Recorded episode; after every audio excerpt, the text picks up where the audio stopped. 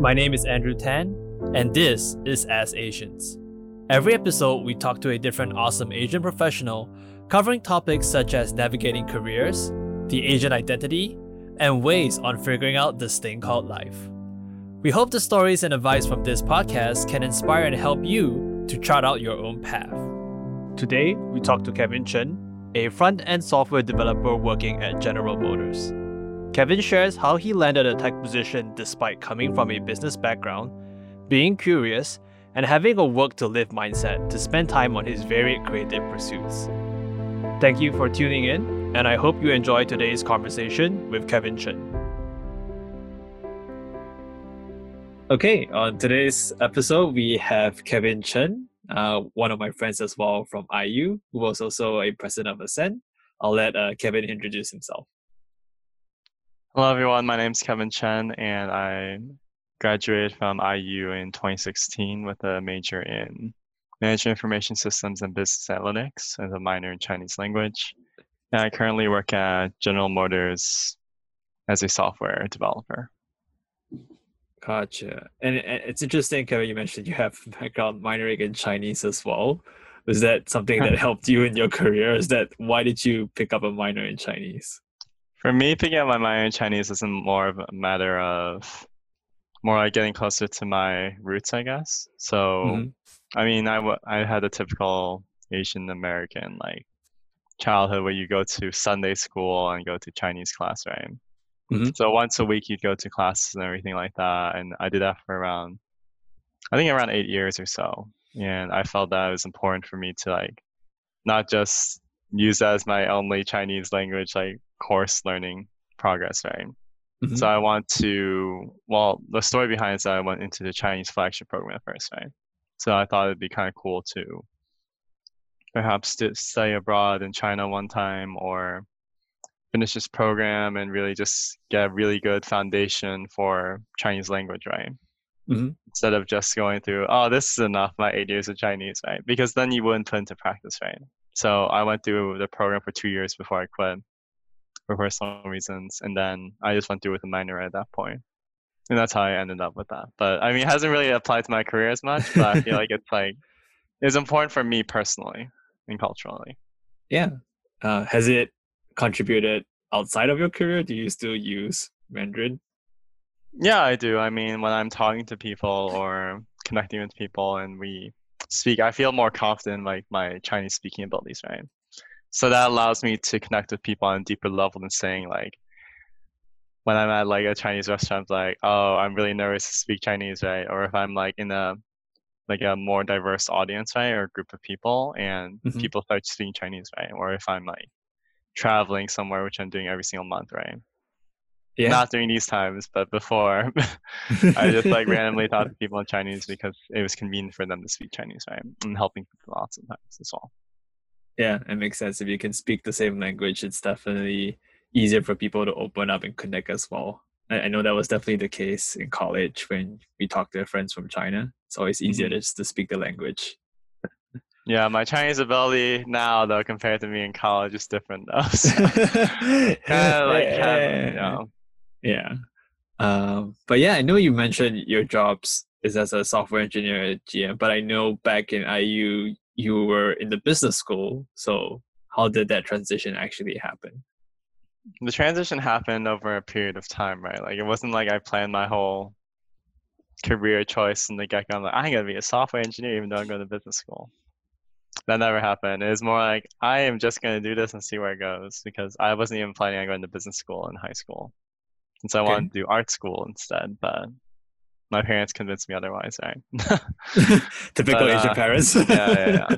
I mean, it's not like it's not useful. It's like I went from artistic like pursuits to business pursuits, but I still did stuff on the side that I liked artistically, right? But mm-hmm the story about how I got from business to software engineering, right, is more like through my experiences as a like as a student learning about technology on the business side, right, and understanding how that correlates towards like say a project or how it could provide business value, right? And I was like, okay, that's cool.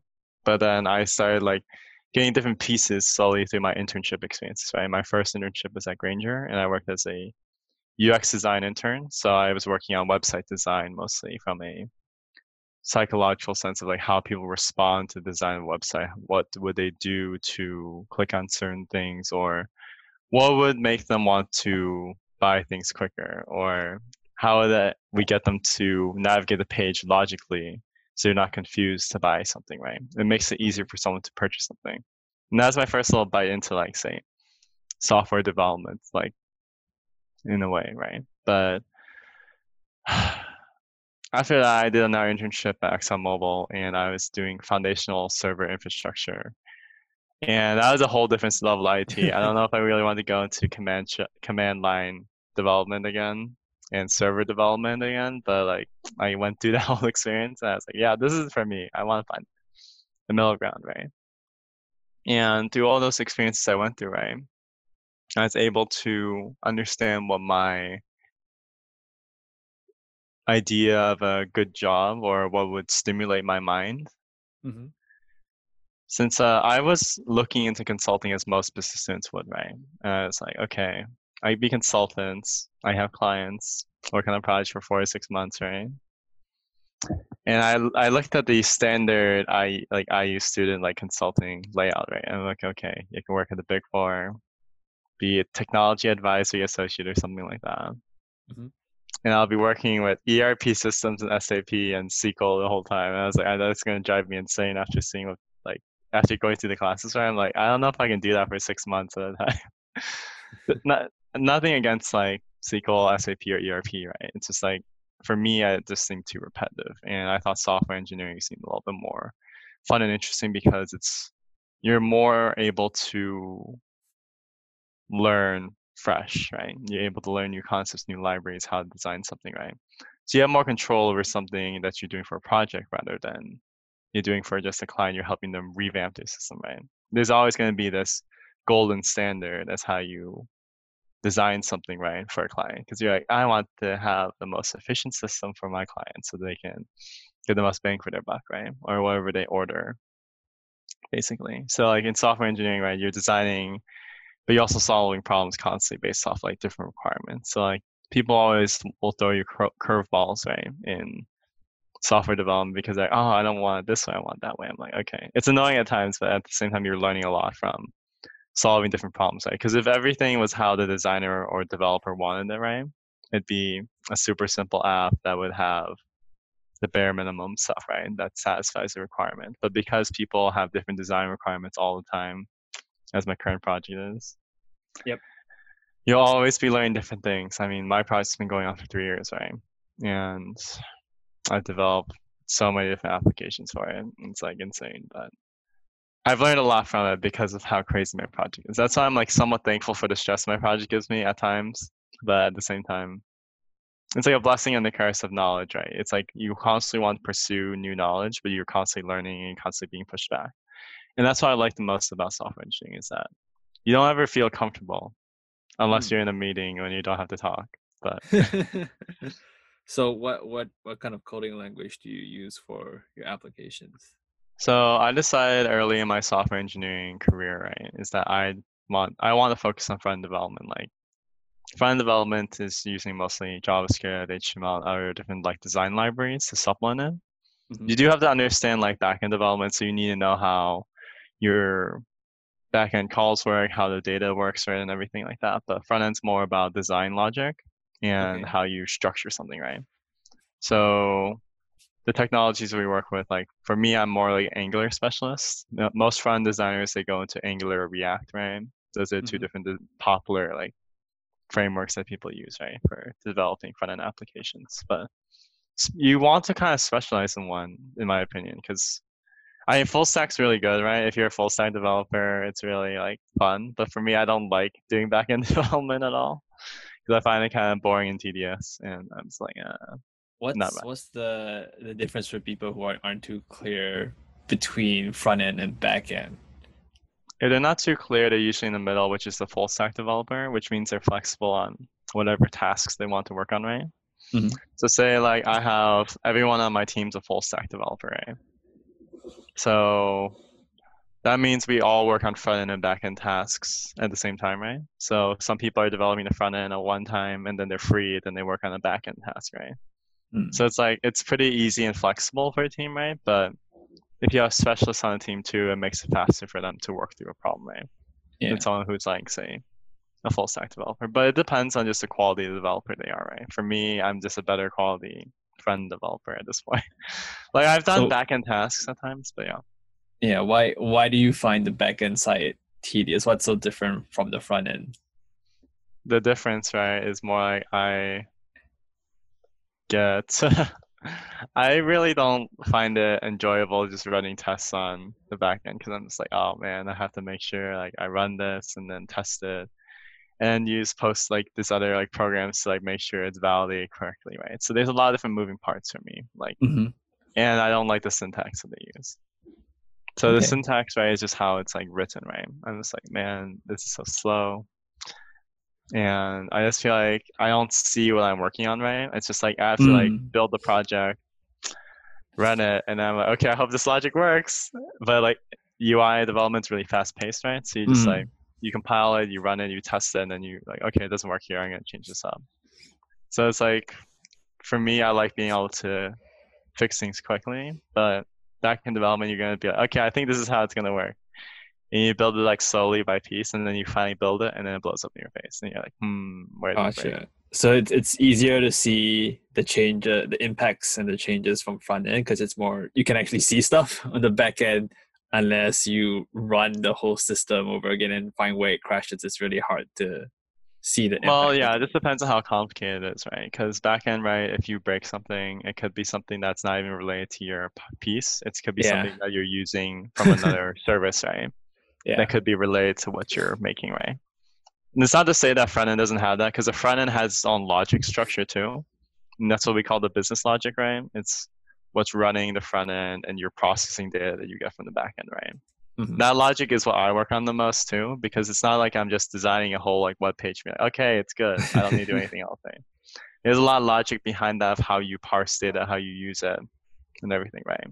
So that stuff I still have to do, and that translates to say back-end programming logic too, right? Because you're mm-hmm. trying to think about how you process it and when you serve it up, when you get it, or how you return it, right? Like I don't think there's too much a difference in how a UI specialist and a backend specialist think. It's more okay. about how what do you prefer to work on, right? Like for me, I like UI just because I can see it. I can quickly test things and isolate things really quickly. Mm-hmm. Backend, right, is like it just is for me. It just seems too slow. Like I don't like the way that I have to like think about it too much. I was like I like thinking about the next problem and like planning out like how can I reuse this thing or do I need to reuse this component or something like that when I'm developing something. But gotcha. it's just more about personal preference. Like technically I am full stack because I know backend development too. Mm. You know, I can do things in backend if I just really try to re-remember everything. but it's more like uh, I'm just like, ah, oh, man, I don't want to do this, so I'll just do all the front end tasks, and I'd rather do front end instead because there's so much front end work that we have on our project anyways so it's nice to have mm-hmm. people who know all the front end stuff right? But at the end of the day it's just personal preference. Yeah that makes sense. I, I guess you, mentioned a few things about you know software engineering specifically being challenged. Like what other skill sets do you think makes a good software engineer? Seems like dealing with ambiguity is one. Mm-hmm you have to be curious as a software engineer and you have to be a good problem solver. Mm-hmm. you have to be a good communicator. And you have to be open-minded. Because i feel like if you're not open-minded as a software engineer you don't really open your mind to different ways of doing things right? Okay. nor would you be able to take feedback from your other developers right? Because when you're working with other people right they're all gonna have different backgrounds of like what they've learned or what they've searched up on Google right, and found from Stack Overflow, right? Yeah, Stack Overflow, yeah. GitHub. Yeah, basically everything from that, right, helps you with your development process and improving you as a software developer, right? And for mm-hmm. me, as someone who's not had a heavy background in development, right, I'm more like focused on design, right? I know about mm. a bunch of art stuff, right? But in terms of say software engineering and being able to make a quality application, right? You need to be able to be open minded and take other people's opinions, right? Because mm-hmm. everything that you know, right? You can't be stubborn about like this is the right way to do it because this is how I've been doing all the time, right? Because there might be a different, there might be a better way to write that same statement, right? Because you're thinking about how your code quality goes into say the application because the quality of code that you push into say an application translates into the customer's experience and how fast your application runs later. Because what works like for maybe one person won't work for a thousand people when it's scaled up right? Yep. it's a matter of scale. The other part like i said about like being like curious right? You need to be able to constantly be able to learn. So you can't just like be like i just want to find an answer right? You have to be able to look at the look for the actual right answer right? Or understand the documentation beside behind like a certain library right like mm-hmm. I can't just like, oh, I'm gonna copy paste this code, not know how it works, right? Like I've done that before because I'm just like in a rush and it's like, okay, I'll read it later, and I won't read it later, right? And then until the time I actually read it, right, that's when I actually learn how it works. And, okay, these, this is what the attributes are. This is how it works. These are the limitations of said object, right? And I'm like, okay, now I can start like making a better fix for it, right? Hmm. So you have to be curious, or else you'll like fall behind, right? Because it's a very fast-paced like environment. Like Mm. I don't know. When I first started, I was like working at Angular 2, and now it's Angular 9 or something. like, oh my god! like, ah. there's like different features. Like you don't really notice improvements because you're in a corporate structure, right? So things that get approved into you, right, don't get applied to later. Or maybe say like something gets deprecated, right, and uh, something big changes in say some service you're using. You're like, oh my god, I have to change everything now because, and that's happened multiple times on a project, right? You have to be yeah. You have to be you have to know what's coming up so yeah that's why you have to keep learning about that stuff right? So you constantly always upskilling yourself reading about the updates trying to implement it in your job? I mean yeah that's kind of like what you do every day in a way. So like you'll have to read up like like maybe something that you are trying to fix right there's a new requirement for that now because business wants a different like way of using this set application, right? They're like, ah, oh, I want something different now. I don't like how this works. we're like, it's too slow. Can you change this? Or I don't like how the search result comes back so slow. Can you make it faster? I'm like, oh boy. and then we had to figure out like a way to like filter something a lot better or faster, right? Or we had to change up the search logic, right? And that's usually UI or backend thing. So it's either a combination of both and how we clean up the data mm-hmm. or how we get the data back, right? So that's why you can't just be one. You have to know how both works. But learning on the job is very important. But this is that doesn't mean I'm like searching up articles all the time after work, right? Like it just means like during work I'm just more efficient about how I look for things, right, or how I look for answers and reading up on those in general. Gotcha. I guess I the... I said for two and three now. I said sorry. What two and three? What about two and three? No, so I said four attributes, right? I said open mindedness. I think I said curiosity. Yep. And I said problem solving. Communication and problem solving, yeah. Yeah. so communication, right? Communication is very important to a software engineer because you're gonna be working with not just like other software engineers, right? You're gonna be working with a business analyst who gives you your requirements for your project all the time. You're gonna be talking to your manager. You're gonna be talking to the quality assurance people, so QA people who are for every software engineer, you know that they're kind of like the people that you don't want to have meetings with in a way because they're always complaining about your code, but you know that they're important because they're complaining about your code because it may mm-hmm. not work right.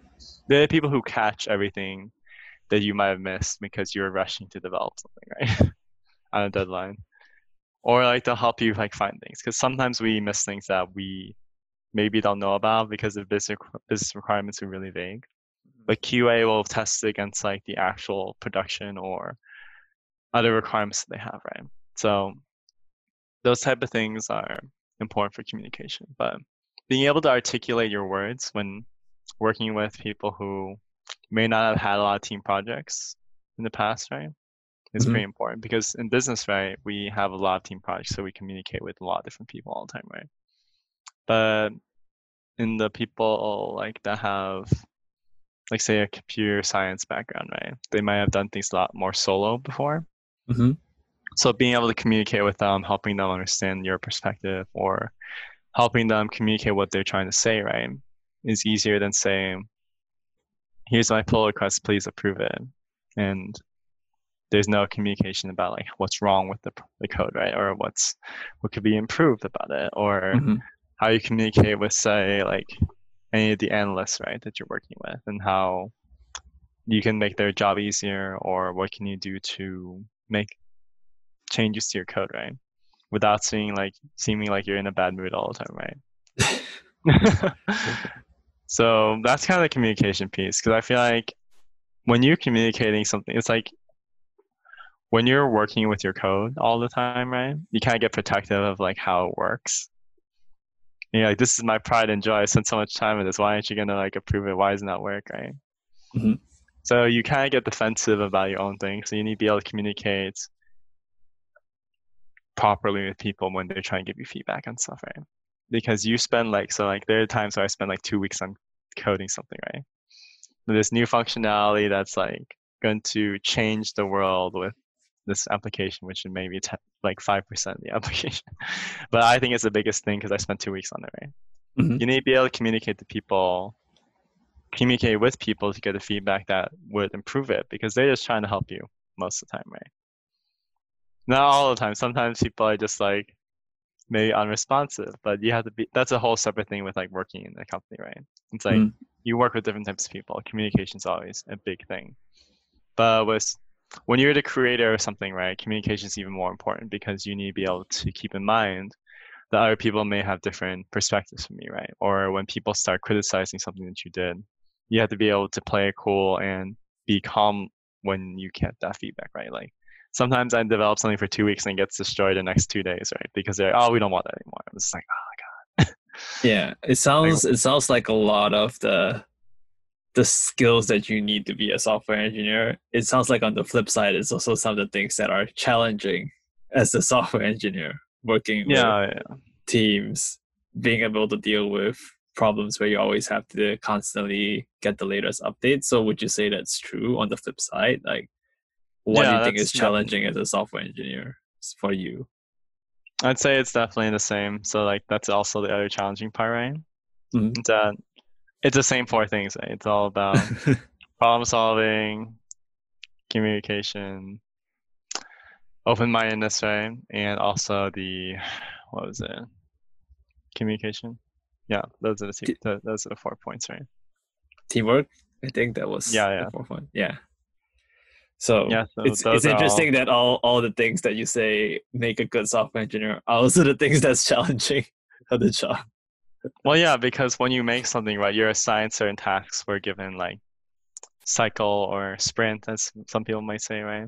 Mm-hmm. And you're expected to get them done in that timeline. But because of how everyone's working, right, everyone's like, it's always a competition in a way. Like I call it a competition because you'll see the board. We don't have boards anymore because our projects and productions like production development right now. But um, basically when you have this board, it's like a competition with other developers because you're like, I gotta take more tasks than everyone else so I can see like, so I can do more work and like better. Right? so there's like a competition that, or like when you're developing like say something that seems really basic and then someone makes something really impressive, you're just like, man, I need to do better. Or like it's like that competitive like edge, right? Because like you're all technically individuals working on a team. You're not mm-hmm. really working together on certain things, right? Because everyone's working on little gears that go into a giant machine, right? That's kind of how software development is. So you're not really working together on this piece of like this application unless you really need to, right? Because mm-hmm. everyone is a good developer, they can work on everything themselves in a way. So I'll deliver this whole functionality by myself because I'm just like, yeah, I can do this. Unless you're like helping someone out, right? And then you'll involve people when you need them but you don't need to work on it exclusively with these two people. It's not like you're all doing this at the same time together. You'll reach out to each other when you need to, but not all the time. Gotcha. Yeah. Yeah. But I that's kind of like the caveat of yeah. multiple individuals, not a whole team. I feel like there's a lot of commonalities in a lot of jobs because you're always working in a team most of the time for most mm-hmm. jobs. So communication teamwork skills are definitely big. I think definitely to your point with software engineering, the ability to really problem solve and not be stubborn and learn is very crucial since things change so often. mm-hmm. Definitely seems to be a big piece. I know you mentioned earlier that you know you initially wanted to get into art in high school, like, and yeah. you still do things on the side related to your artistic interests. So could you talk a bit about that? About what you do outside of work that's not software engineering related and more. Artistically mm-hmm. related? So for me, my art stuff is mostly graphic design. So I do illustration design, freelance. So mm-hmm. what I do for this is that for the past like have I stopped counting the years now? It's like been like seven years. but for seven years I've done like freelance graphic design for like different people or different like businesses around like the areas I've loved. So I don't really advertise it right. I'm just like I'll be working somewhere like on my art and then people ask like oh, do you do design? So I'm like, yeah, I do. And that's how I usually get the stuff. like it's not really like something, it's just like my friends will know and then they'll tell people. You're like, oh, I know mm-hmm. a guy who does design stuff. And then it's just like that. But the stuff that I do with this design stuff is usually just logo design, marketing design, things like that. I don't do digital art as much as I did before because it's mm-hmm. just like something that I'm still slowly learning. But in my free time, I'll try to like work on some ideas I have for say a logo and think about oh I want to design this thing or this would be a cool like logo design for like this said company and then I work on it and send it out and I think about all the time about how I should go into Fiverr and do like online design stuff for people right and be like I will have my rates of fifty dollars an hour here you go blah blah blah and then work for someone for I don't know two weeks and get done right yeah but I was like, oh man, do I really want to do that constantly with my time? because like I don't want to turn my art into something that's like a job in a way. It's more like mm-hmm. for me, it's like when I feel like I'm like, oh, this will be fun to do. But in my spare time, I just usually work with that kind of stuff and design different logos and shapes and vector illustrations mostly, right? Because like for me, I just like how clean vector illustration looks because I'm mm-hmm. I always like honing my craft. So I'll do something right. I'll take like a photo, right? Uh, okay, I want to turn this into some like cool two tone vector illustration. Yeah, I mean it's not like you know like when vector illustration was really popular is when iPhones first came out, right? So you know how everyone would have like the iPhone like it's like the two tone color would be just like a like a neon green color oh, with yeah. like a black like like a black outline of someone in motion, right, in an animation. Yeah. Like that's like for me like i'm like oh that's so cool and simple right? I was like okay i want to make stuff like this. So i made a lot of my design stuff like that originally. And it's like it wants i wanted to make it look clean. I wanted to make it real simple. It doesn't have to be too complicated right? But that was my inspiration at first for like most of my design stuff and then after i learned a lot more about like techniques and everything i started applying like different tones and everything like not making just like a simple thing and mm-hmm. making it a little bit more like I don't know how to say it. it's like a little bit more inspired, more organic in a way, not just like industrial hard edge cut like, you know, craziness that seems like it's out of some kind of sci-fi machine kind of thing because that's like what I do a lot already. So when I design stuff, I kind of think of like how I should expand my artistic talents, right? there's a time when I was really bored during quarantine, right? So I was like, okay, I really want to practice developing my own style. So I got my sketchbook, right? I mm-hmm. downloaded mm-hmm. the app Tinder. So I'm like, I know this is a weird combination, I know, but so I downloaded Tinder, right? And I was like, okay, I want to practice drawing people's faces. And I know I suck at drawing girls already. So I'm going to be like, okay, I download Tinder and I just gotta look at people's like profile pictures and just like try to sketch like an outline of them and like mm-hmm thinking about how do I want to draw the eyes, how do I want to draw the nose, and how do I draw like the hair and everything, right? And it was so hard because everyone's profile pictures are in like different frames and different like poses, right? And so I'm like, ah, oh, it's so tiring. But it's pretty cool. I did like 20 sketches and I was like, okay, this is a good practice actually because I was getting super tired of drawing like I was looking for like stock images of people. I was like, I hate drawing stock people because it's just like the expressions or like the poses are like super like grandiose, and then it's like this is so boring because I'm just like looking at my computer screen, looking at like how they look and it's like they're dressed in the weirdest way, right? It's not like their outfits are really anything to like write home about. It's like something like business casual person A and business casual person B are in a cafe and I need to draw them in like a way that seems interesting. Yeah. And I got bored of that. So I was like, this will be more interesting. So I did that project for like a couple days, right? And it was pretty fun. I learned a little bit more about like because I don't want to draw someone who's too anime like, right? Because I'm like that's not really I don't really want to make that my style personally. Mm-hmm. I want to do like semi realistic like cart like semi realistic like simplistic like cartoon in a way with like a little bit of anime influences. I'm not sure, but it's like not too. It's not like too much in a way of like saying it will look like that specific style, right? Because I don't want to make it to seem like I don't want I want to evolve my art past like say like my high school phase of drawing anime characters all the time. So that's why I wanted to go with that format, right? So I did this little project for a couple days, and mm-hmm. I learned a little bit more about like how to draw because I usually just draw robots all the time because I'm like, oh, robots are androgynous, so they don't have like any way that you can influence them besides like I'll make this robot more sleek or I'll make this robot more blocky or something like that, right? But like people is so hard because everyone's features are different, right?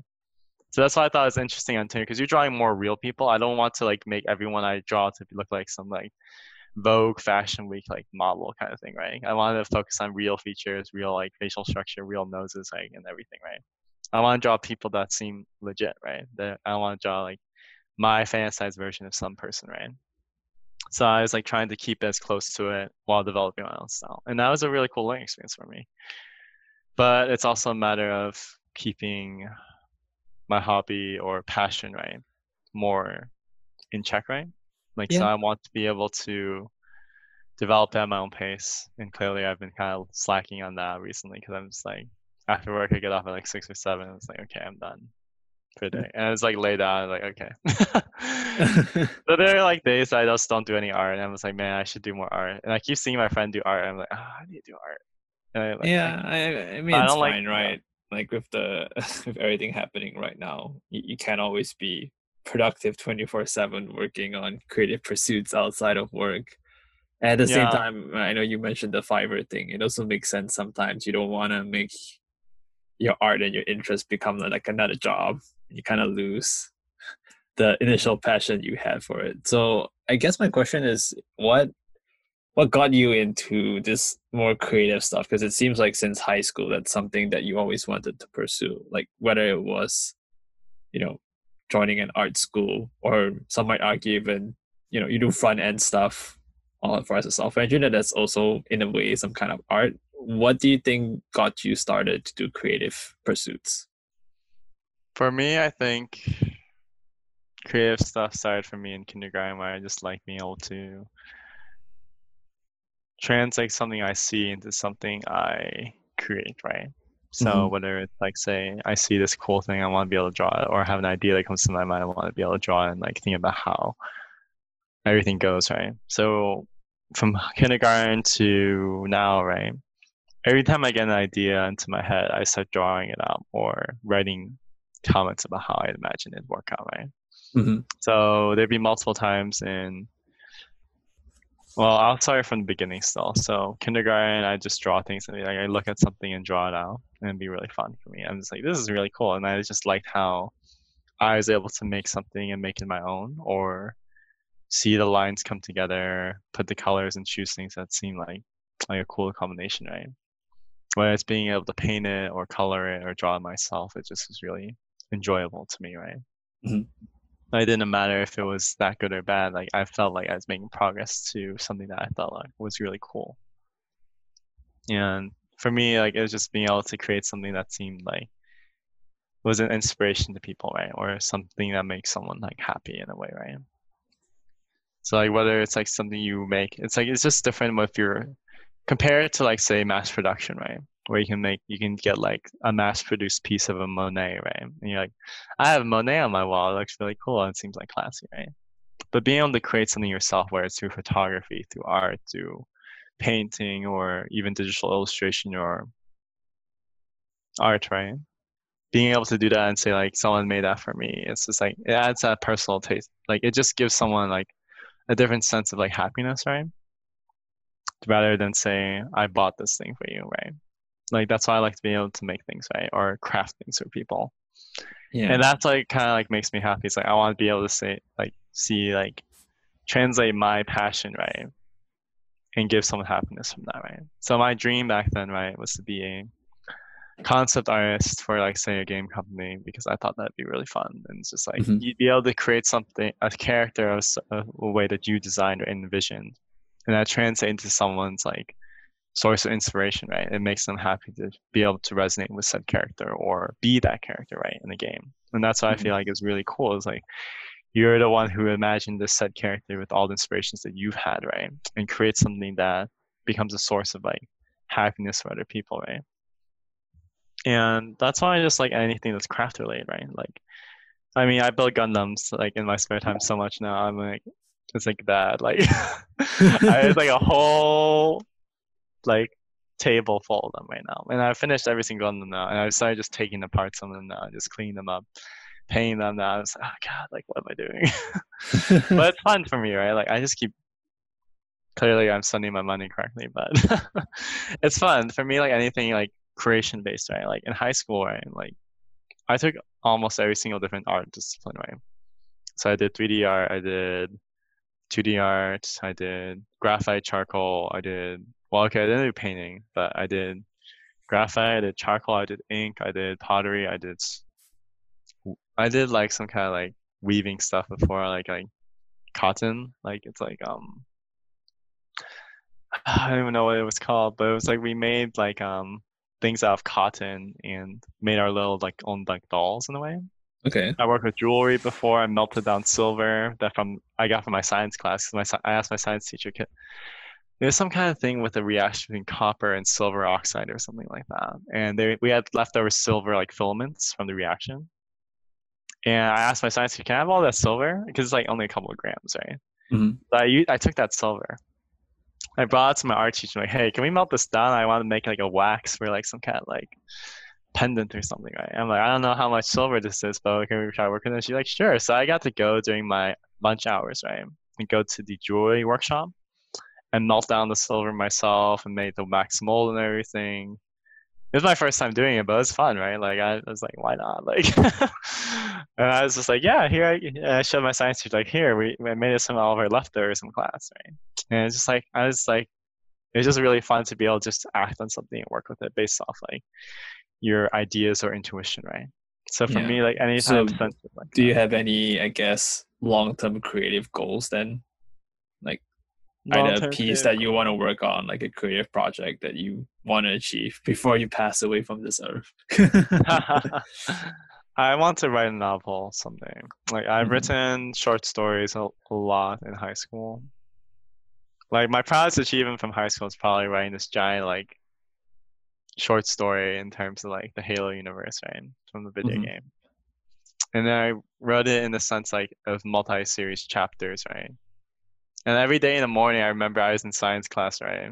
And we had access to computers there. So like in the first like 10 minutes of the class, right, I just type of a chapter and get ready. For I know it seems crazy, but like I would just log into the computer and be like, okay, well, since we're in lab, right, and we're done with the stuff, right, I'm just gonna type up a chapter right now. Like, so I just write constantly every day in high school, based off like those ideas I had for like my story, and I'd write because this is back when I read books every single day. I would finish a book every single day in middle school until I got into high school, and then I got too busy to read books every day. But you know how it is, like you studying all the time, doing homework.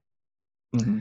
But my long-term goal is probably to write a book or make a really amazing game that people will remember and have good memories about. Right? Like something like that would be what I want to be able to make one day. Like I know like it's easy to make a game nowadays, but it's more like I want to make my dream game, right? I don't want to make like a game that's like meant for like monetary pursuit, right? Or like making money or something like that. Like I I know making money is great, right? But like I want to be able to make something that means something more than just like a cash grab or something that seems like so simple that it seems like it's like I don't know. It's not like my idea like a dream game, right?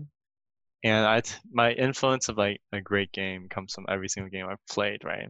Up to this date, right? Before it was like all these shooting games, and now it's like I played all these Japanese RPGs now. I'm like, okay, there's so many different things to like inspire off of now, right? To yeah. So have you have you started to build those things out? Because definitely building a game, if by yourself or even writing like a novel, takes a lot of time. Yeah, the novel part is a work in progress. I have some ideas, but I'm like, oh man, like I feel like like I wanted to make a sci-fi novel before because that's all the type of books I read for the past couple of years, mm-hmm. right? But I'm like, man, sci-fi is getting crowded all the time, and it's just like you have to explain the technology all the time, right? Too. And I feel like I'd want to write maybe some like historical fiction or fantasy novel now. And I was like, man, that'd be cool to write about instead. Yeah. Have you I mean, have you started writing any drafts for that? I already have a draft for my sci-fi one, right? Like it's already got like a couple pages to it, but I got kind of a roadblock because I've started looking at the characters like, man, this sounds so cheesy. Because I feel like we're all we're all our own biggest critics, right, all the time, right?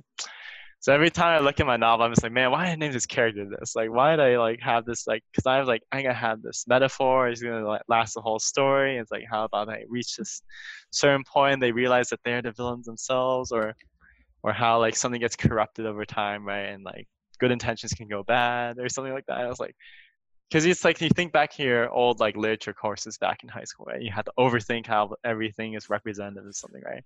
Mm-hmm. I was trying to do that with my characters. I'm like, man, this is bad. I'm like overthinking like, what I'm trying to write, you know? Because you're like you're thinking too much about the long term when you should just write. Yeah. Right? So like, I think you, like, you kind of hit it there. It's just I think it's hard to either you know plan everything well and write a perfect novel from the start, or you know trying to create the perfect game straight from the get go yeah, it's so, like more about the creational part, right? For me, yeah. for the game though, right? Like the other stuff I've done is like I've I've dabbled in a little bit of it, right? I've downloaded the engines and like worked with them. I was like going through tutorials. I'm just like, man, this a lot of, like the problem with making a game by yourself, right? Is that you need to write the story, you need to make the game, you need to program all the logic, you need to make all the models, and then you have to make the music. I'm just like, oh man, it's so much work. have you considered putting a team togetger? Like finding a I mean, the thing is that everyone who wants to make one, right, doesn't actually want to make one from the start. Right? what do you mean? no, it's like it's like it sounds nice, but everyone has their own personal projects, right? Like we're at a point in our life where everyone has a different idea of like what they want to do with like their time. Like some people want to make more money, right? Some people want to make another another hustle some people yeah, want to but you can probably you can probably find some sound person who just wants to do the music and then since they're the more experienced person with the music they can do the music portion. And then if you like the design part more you can do the character design more and then maybe leave the back end of the coding to the game to some person who's more interested in the coding part yeah, but everyone who wants to do the cutting part says the idea is too crazy. yeah, I, like, I, I, guess that's, that's where your software engineering part, experience you know? comes in. You know, where you have the scoping in your your software engineering job, you have to make consensus and be like, you know what, yeah, maybe we can't get all the features in this sprint. Let's just go with. Oh, I know, I know. I've made a hundred page design doc before, right, of a game that I want to develop. Like it's a hundred pages long and it has all the ideas. Like I already had the campaign format right. I had all the story written out for the campaigns that we had, and all the game mechanics written out right. It's more about the development at that point. So like I read out, I did all the game design stuff right. This is in high school. This is my big project for like three years. So in high school, I wrote out this game design with a couple people, but I was the one who wrote it all the time. People, I just had people listed as extras, right? It's like they are going to be a voice actor or blah blah, mm. blah. or you'll be a developer if this ever happens. And I was like, man, this sounds like a crazy idea. And I made a bunch of prototypes, like this is how the cell setting would be. I had this like vivid imagination about how each cutscene would play out. What was the kind of feeling do I want the player to have when they enter this mission? How I want them to flashback to it. What would the characters they interact with be like? Mm-hmm. Or I want it to be a diverse cast of characters. And I wrote out every single thing. I wrote I drew up design documents for every single character, drew out their kits, drew out their faces, thought about what kind of weapons they would have, what's like the story behind these characters and everything. And I wrote out the script for each mission's like setting, right? So I had five missions at least that like written out already at that point. Oh man that was a long amount work. Do I still have that. Do you, yeah, do you have like, like, a plan, like a timeline then? Because I know it's it's a big task. So Well, my original idea was to write it out and sell to the company and then call it a day and be happy that they're making the project. but I mean, it's just like it's different. It's like, I mean, I mean, the timeline for either your novel or you know the Mm, game. the timeline for the novel or the game. So I don't think it just depends on how much time I commit to it, right? Because like there's so many different things I've been trying to do. Like I've been trying to start making a sticker store, right? But then every time I start my art, I'm like super critical of my own art. I like re- erase the whole thing and restart again, and I'm just like, okay, I'm done. And I don't touch it for like another couple weeks, right? Like there's an art sticker I'm making right now. Like I was like, yeah, here you go. Like I'll give them out for free because I was like, yeah, this will be fun. Like people will be happy with it when I should be charging for it. but like for the novel, right, and the game development thing, right? Like I'd rather make the novel that's related to say the game itself, Mm-hmm. and then go from there. So if I had to put a timeline in the novel, I'd say like two or three years or something like that. Okay. But if I write every day, right, I can probably get it done in a year or something, right? Like it's not. I don't think it's really much of an issue. But in order to draw inspiration again, right, I have to say I have to pick up my habit of reading again, right? Like I used to read a book every day, like I said, right? And these would be like four to 600, 400 to 600 page novels every day. And that was my favorite thing to do. Like I'd spend like maybe five hours reading a book and then like be done for the day after I finished my homework, of course, right? But like Yeah. that was my favorite thing to do, right? Like I was able to just read a book and just relax, and I've just absorb all like the way they write something, right? Like where are they describing a situation, they're describing interaction between characters, or writing out dialogue, right? That kind of thing was like what I enjoyed the most at the time, middle school to high school. So what what do you think has changed from that time and now? Considering you do enjoy reading novels and they seem to inspire you and make you want to continue working on your passion projects like your novel. The issue is time management. it's more of a I don't have control over how much time I have, right? Because it's like you're an adult now, you have things to do, you have responsibilities. Whereas like I work from like what nine to five, nine to six, right? Mhm. Get back home and you cook and you go work out and everything, and then by the time it's done, it's like nine o'clock. I'm just like, yeah, what am I gonna do now? like at that point, I was like, yeah, I'll play some games with my friends for a couple hours and that's it. Because like my goal right before, right? Like I'll describe middle school Kevin right now. So middle school Kevin goes to the library with his mom. He goes to the adult fiction side because young adult fiction is too easy now. So I go to adult fiction, right? And it's like, okay, I'm just gonna grab every cool novel like cover that I see. So I grab every cool. I, I I know what people say you don't judge a book by its cover, but I was the type who judged books by its cover. I'm like, oh, they have a good typeface on their on their backing right here. I'm gonna pick this book up, and it it won't be like a random book. It won't be even like it might be in the middle of a trilogy or something, right? It's like Mhm. I'm gonna pick up this random book right now. I just pick it up. and I'm like, oh, I guess there's other parts of the books right I need to read. So I'll find them as I'm going through the, like the library, right? And by the time my mom sees me, I'll have like 30 books in my hand. so I'll have 30 books in my hand, and I'll finish them all by end of the month, or I'll have to like renew them, right? And that was my like literal like consistent like schedule all the time every month. I just like yeah, let's go to the library, let's get some more books. Mhm. I was Do do you think- all the time? Do you think your priorities have changed over time? Like I yeah, mean, my like, priorities kind of changed over time. It's like not only prioritize my health and my finances and like everything else. Like Mhm. like sure I can be reading more often, right? But like if I like I had this problem, right? Like it still happens nowadays. If I it's like the same as like binge watching, right? Like things on Netflix. I was a binge reader. Mhm. So if I couldn't finish the book by end of the night, I would stay up to finish that book. Because I'd be sleeping in my bed with my eyes closed. I'm thinking, like, I have such a, a vivid imagination that I'm imagining what the character's going through in my head. I was like, I know what happens next. so, like, as I'm dreaming, I'm thinking about the character and how they're reacting to things, right? All the time. So I'm just like, man, I need to know what happens. I need to know what happens. So I would just binge read books like constantly. Like I'd be like right after school and I get like I would have the book in school too, the whole day. I just read like a chapter on my breaks in between like passing periods. And it's like, okay, I read the chapter, close the book, put my bookmark there. Get the next point, read the book again. At the dinner table reading the book again. So I'd be constantly reading all the time during school too.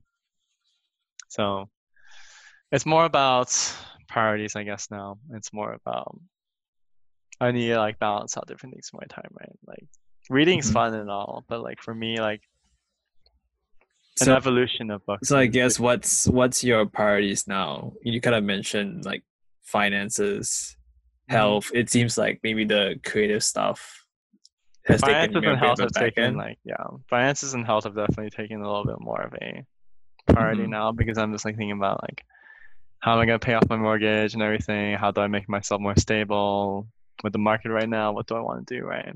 Or if it's like my career, right? Like I went through layoffs before, right?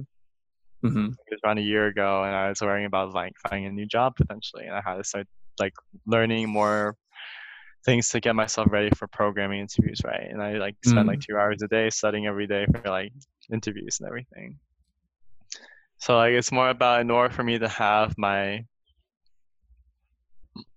the time for creative pursuits or enjoyment, right? I need to make sure I have a stability underneath me, right? To enjoy Yeah. said pursuits. Like because it's not my job for writing, right? hmm nor would I want to make my job writing right full time. It's just more about having that foundation for me to enjoy my hobbies more than say making it something that I need to do all the time, right? So do you think it's you're more so the type who lives to work or work to live? I work to live because I like having the ability to do what I want to do, right? Because it wasn't like I remember my words in high school. I, I told my parents, I'm never gonna be a software engineer. too boring. I want I'll be sitting in a chair all day, looking at this boring code. Because this is when I was learning Java in high school. Right? I was like, man, this is so boring. I don't like this at all. So every time I went through it, I was just like, ah. I mean, I got A in the class, right? But like, I still didn't like it at the end. So even now, it's just like coding can be fun, right? Like when you, it's like solving a nice math problem, right? Like Mm. when you solve a math problem the first time without having to redo it, you're just like, yes, I'm so smart. right? It's like, ah, I'm really good at this. But it's not like you're just like you crave that feeling to solve a math problem all the time. Right? Mm. That's like me in programming. Like even though I'm like decent at it right now, after learning for like three, four years in my job, and being like more proficient at it, being able to solve problems like pretty fast. Even then, like I'm just like I don't crave like programming like some people. Right? Like I'll go home after work. I'm like, okay, I don't need to look at my computer anymore. so that's why I was like, whenever I think about making a game, right, and I think about do I want to do all the programming myself? Like, oh god, I don't want to do programming. Like it's just like I'm like, yes, this logic speaks to me. I can see the words going across the screen, and it screams to me. I just need to put the piece together. Like for me, I'd rather like, ah, I just really want like the scope creep for me happens more with, like with design stuff. Like it'd be so cool if we had these designs. I just constantly throw out ideas and then we blow out all our requirements of the window. It's like, oh man, why did I do this? Because me and my friend came up with a des- design spec for a game, right? And I just kept throwing ideas like, oh, what if we had we took player data from the game and put that into our AI for the, Mm. the enemies, so that made them harder each time we patch the game. He's like, "What are you thinking of right now?" like it's like it's just like ridiculous, right? And it's like I just kept thinking of these random ideas because I'm just like, if I was a gamer, what would I want to do? So like my passion is more about thoughts and creation, right? Mm. But whenever I think about design stuff, it's like, eh.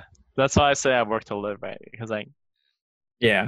I don't live sense. to work people I'm just like, yes, I'm so excited to look at my computer for six hours or eight hours today and program all day. Like, I mean, I enjoy it to a, a point, like math. Like, it's just like I'm happy when I solve something, but it's not like I'm just like, yeah, I'm gonna study this for 12 more hours. And I get home and think about how great this thing could be because I love this thing right now, right? Like, it's it's it's not really my thing, right? Like, it's I enjoy it because it's stimulating to my mind, but it's not because I love programming. It's because I like the there's no monotony with it, right? Like it's just like it's Yeah. interesting, but Makes it's sense. not Yeah. really something that's crazy enough to be like, ah, this is amazing. I love this thing so much. I could die with programming in my heart or something. Yeah. I mean, given you've done it for, you know, a few years at this point and, you know, you have creative interests as well, You talk mm-hmm. about you know you're more like work to live. Kind of what what advice do you have based on your experiences for people who are still in college or still new to their career? Because you know some people are going in and like, what if I don't feel passionate about my job? Like I don't love it either. Then should I find a new job? Like, kind of what advice do you have? Okay, so I mean, I think we all go through this in our millennial mindset of three years, right, at a job. So, obviously, when I first started my job, I was like, man, programming so hard. Wow, this is like, man, should I have done like something else instead? And I kept thinking about switching positions all the time, right? Mm-hmm. And it's like, I reflected on say my job right and it was like is this job really hard right now for me am i like struggling or am i like not really passionate about it? like I was like, well, it's not. I'm not like super passionate about it, but I enjoy it to an extent, right? Like I find enjoyment in doing these things and solving these problems, right? And I was like, well, it's so fun in some ways, like because it's like stimulating to my mind. I like I'm a curious person, right? So if I'm able to learn something from the job, it's so interesting to me. Mm-hmm. If I'm bored of a job and I just find that I'm wasting away and not being respected, then that's different. But if I feel like I'm contributing to the team, right, and I feel that you're able to still work on the team and you feel like there's not too much drama there's like you have a decent project or you have a crazy project and it's still fun right? Like you're just like mm-hmm. wow i'm like be able to like do things. Because like when you finally finish that one task you're working on that's you're struggling on so much right? Where it's like you're creating a report for someone or you're trying to audit or you're trying to finish a task and you're given right and you finish that you feel so relieved and you're like ah oh, finally i'm done. Like yeah it'd be nice to have a job that you're more passionate about right? That you're like i love doing this. Like i love making these like models and formulas and make mm-hmm. these statistical reports really fun to me because i'm trying to find the issue right? But then you end up using 60 70 hours your week because you're so passionate about it right? So it's just more of a balance of like, do you want to, do you like, like based off the time that you spend in your job, right? And the amount of time that you work on something and the amount of enjoyment you get from it, or maybe say satisfaction or satisfaction of your curiosity, right? Mm-hmm. How does that into your current like happiness level, right? Because you don't need to be happy from your job unless you're you live to work, right? If you live to work, then yes, that's the most important thing for you then, right? You should that's more important to you, right? Mm. But for me, it's work to live because I want to, I don't spend a crazy amount of time. Like I don't pull my hair out with like something at work unless it's like driving me insane. but like for me, I'm like, okay, I put in my 40 to 50 hours in, maybe 60 at some weeks, right? But at the end of the day, I'm free to do anything I want, right? And I'm able to put my time into things because I'm like neutral, like neutral, like not neutral or a little bit positive, right, with my job satisfaction. Mm-hmm. But I am positive because of my work-life balance, right? Because I focus on things that I like to do after work, right? So like, yeah, I like to explore my cooking, or I like to do my art stuff, or I do my video games, or do all my Gundam making, right? And I can do that at my own leisure because I'm not thinking too much about work. Like I know I'm doing a decent job at work, and I know I'm able to do the job, and still with like, oh yeah, I'm doing my best and I can still get some satisfaction about solving something or completing a set task, right? And it's not like giving me a ton of satisfaction. It's like, say like it's like a three to five star, right? Like, or one to five stars, right? Of like satisfaction. Like you're always gonna be in the middle if you're like, you're like, ah, oh, yeah, I'm done with it. It's cool. But you're not like, ah, oh, yes, it's amazing. Like, yeah, five star review, whatever. Like, you know. But like for me, it's like always like three stars. I'm like maybe three point five. It's just like, ah yes i got recognition for what i did finally right? Like it's something like that. It's like oh yes my boss finally recognizes me for my job right? Yeah. then it's like different. But like you're mostly going to be at a three because of how you work right? Because you're like yeah it's fun but like i mean i got done so i feel happy now right? Like i'm done with it. It's like yeah, so oh, give me the next thing give me the next thing. Yeah it's more like making sure that as long as it's not negatively impairing your mental health you get recon- yeah. recognition, you get some challenge. You know, your work life balance isn't stupid. you get to spend yeah. time outside of work. That you don't necessarily have to have a job that you're like dying to just start work every day and work on it. Yeah. From like eight, like eight to ten. yeah, like eight to ten is like crazy, right? Like for me, like when I started working, right, or when I started thinking about like my job choice, right? Because I remember I got my job offer super early. I'm like, what's my lifestyle gonna be like if I do a consulting job? I'm like, is it 60, 70 hours a week? I'm like, mm-hmm. I don't think I want to do that. I was like, I was like, okay, I'll go for a software engineering one, like, because I knew that consulting right would have fulfilled my social like social requirements. Because I'm like, oh, I get to feel like I'm validated. I feel like I'm important. I'm getting to work with people. I'm in charge. Mm-hmm. I'm make a plan, right? Seems really enticing, right, for me socially. But like for me mentally, I feel like I'd be exhausted at that right at that point, right? I love to like be in that environment because I feel like I'm productive all the time, right? But at the same time, I know that maybe that's not the environment that I want long term, right? So I like chose like software engineering because I'm like, well, as long as I keep up with the pace and am able to work efficiently, I'll be able to live my life how I want to outside of work and get mm-hmm. everything done without trying to play catch up the entire time, right? If I yeah if I learn everything correctly, right? And for me, that's what I felt like was important to me because I want to be able to balance out my time with like that type of work and also be able to pursue like things I want to do outside of it, right? With it, where it's traveling or hanging out with friends or like meeting new people like outside of it because you just need to fill, find something to fill that gap, right? Yeah. So for me, sense. it's like you're if you're able to find your happiness outside of work even if you don't like your job, right? Like say like your job's okay. You're not really like super satisfied with it, but you're also not hating it because you're comfortable, right? Yep. But that comfort level gives you the ability to do everything else that you want to do, right? Unless you're not able to do anything else that you want to do, then I feel like perhaps career switch. yeah, then perhaps career switch because you're not be you're not being able to heal your own like mental state because outside of work you're still thinking about like all the stuff that you have so you're always in a net negative right at the end of the day so having that ability to like equalize your relate your mental state or your overall happiness right outside of your job with like the things that you have whether it's friends or people or significant others right or hobbies or interests you have like some people just like being able to go to that soccer club every week, right? Or going to a salsa club or a comedy club, right? Or being yep. able to see a concert, like, or even just like meeting new people or having a pickup game, right? Having the the work life balance to do that, even if you don't like love your job, right? But it's an okay job and you're able to advance how you want in the job and continue to advance in your career while doing something like you don't have to love the job, but you can enjoy parts of it that allow you to do other things, right? Mm-hmm. Yeah, so, like, that makes sense. Yeah, yeah. It's well, tricky. I, uh, I think that's a good takeaway there.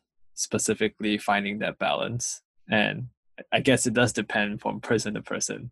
The people who are lucky enough to find a, a job that they love so much that they can jump up at 8 a.m. and go to work, kudos for them. uh, yeah, but for exactly. those that other people, which I think most people more fall in this situation is where you know your work isn't miserable and you have at least some challenge and some fulfillment and outside of that you can balance yourself with all your interests and social time outside of work yeah exactly like it's it's more of a matter of you can't get caught up in the aftermath of your work right too mm-hmm.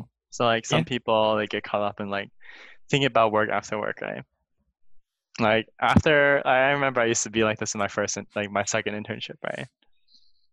Like after work I'd be studying for three hours a day because I feel like you get that you know like the imposter syndrome, like you feel like you're not good enough all the time. Yep. When you're putting these unreal expectations on yourself to try to fulfill a requirement, like it's like someone like me when I'm first studying, like say software engineering, right? I feel like, oh man, I'm so behind everyone. You study every day, right, to keep up. But then when I got over that finally and was able to just learn in the moment instead of trying mm-hmm. to like catch up and put that pressure on myself. A lot of that stress about being in the situation, right? And working with people who I know that have more background programming, right? And more background everything else, right? That when I started getting over that feeling of an imposter syndrome and going on my way to study three hours a day, right, every day to catch up, it made it a lot better to enjoy my life outside of that and my mental mm-hmm. state was a lot better after that because before i was just stressed about oh my god everyone's so much better than me how am i going to keep, keep up how i to keep up my performance and everyone's like doing these advanced tasks and i'm like oh i don't know that language or i don't really know too much about it right it's more about making the effort to basically well it's not really about making effort it's more about being able to come to terms with your own abilities and working towards that within the job and stuff yeah. because you already got hired like you don't need to put that pressure on yourself like you'll learn act just be more active when you're working and understand like what your state is right like you're able to catch up after like maybe three four months like you don't need to be like I need to be at the top of my game within the first month or so, right? And you put that pressure on yourself for like that, and you burn yourself out, right? And yeah. you feel unhappy with the job when you don't it's have more like right. running at your your own pace and yeah. knowing that you you can deal with it as it goes on, right? I can say I was definitely not the best developer when I first started, right? like, I was definitely a noob. I can say that much. I was definitely a noob when I first started. I was like GG to me, man. Like I'm like dead in the water. Everyone else around me is a computer science major, right? Yeah. But I had the ability to like I well, it's not an ability. I was lucky to have good like senior developers who I worked with, right, who taught me like tricks and things about how to do things, right? Like it's more about being able to absorb knowledge and learning from other people. Like don't think about humility as a weakness, right? Be mm-hmm. able to work with people and be open minded. Like you don't need to be the teacher or the professional student all the time, right? Like you can just be willing to learn with people, put some time, like 30 minutes with people is good enough, right? To like help put you to ease. Like don't be like, I need to solve this and you burn your back over something for two days and it's like, I need to make this change in HTML. I don't know how to do it. And you just sit on your computer speaking out the whole time, right?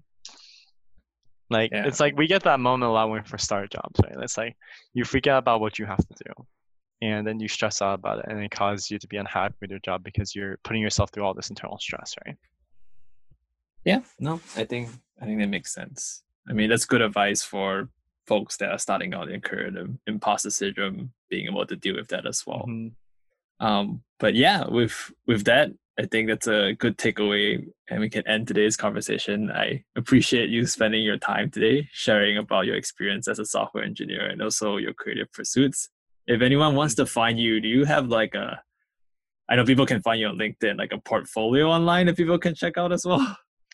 my portfolio. Uh, I actually kind of de- deactivated my portfolio, kind of, but if they want to find it, I do have one. You can find it on my LinkedIn though. So if you find me on LinkedIn at Kevin L Chen, mm-hmm. you'll be able to find my portfolio from there as well. Okay. I don't well, post a lot into there though. yeah. It's okay. All right. Thanks, Kevin. Appreciate yeah, no problem. Thanks for having me. Thank you again for joining us on this episode of As Asians. I have been your host, Andrew Tan, and I hope you learned something from today's episode. If you or someone you know would like to be part of the show, please contact us at asasianspodcast at gmail.com. Don't forget to subscribe, leave us a like, or a review on your preferred podcast platform and I hope you had an amazing time with us today.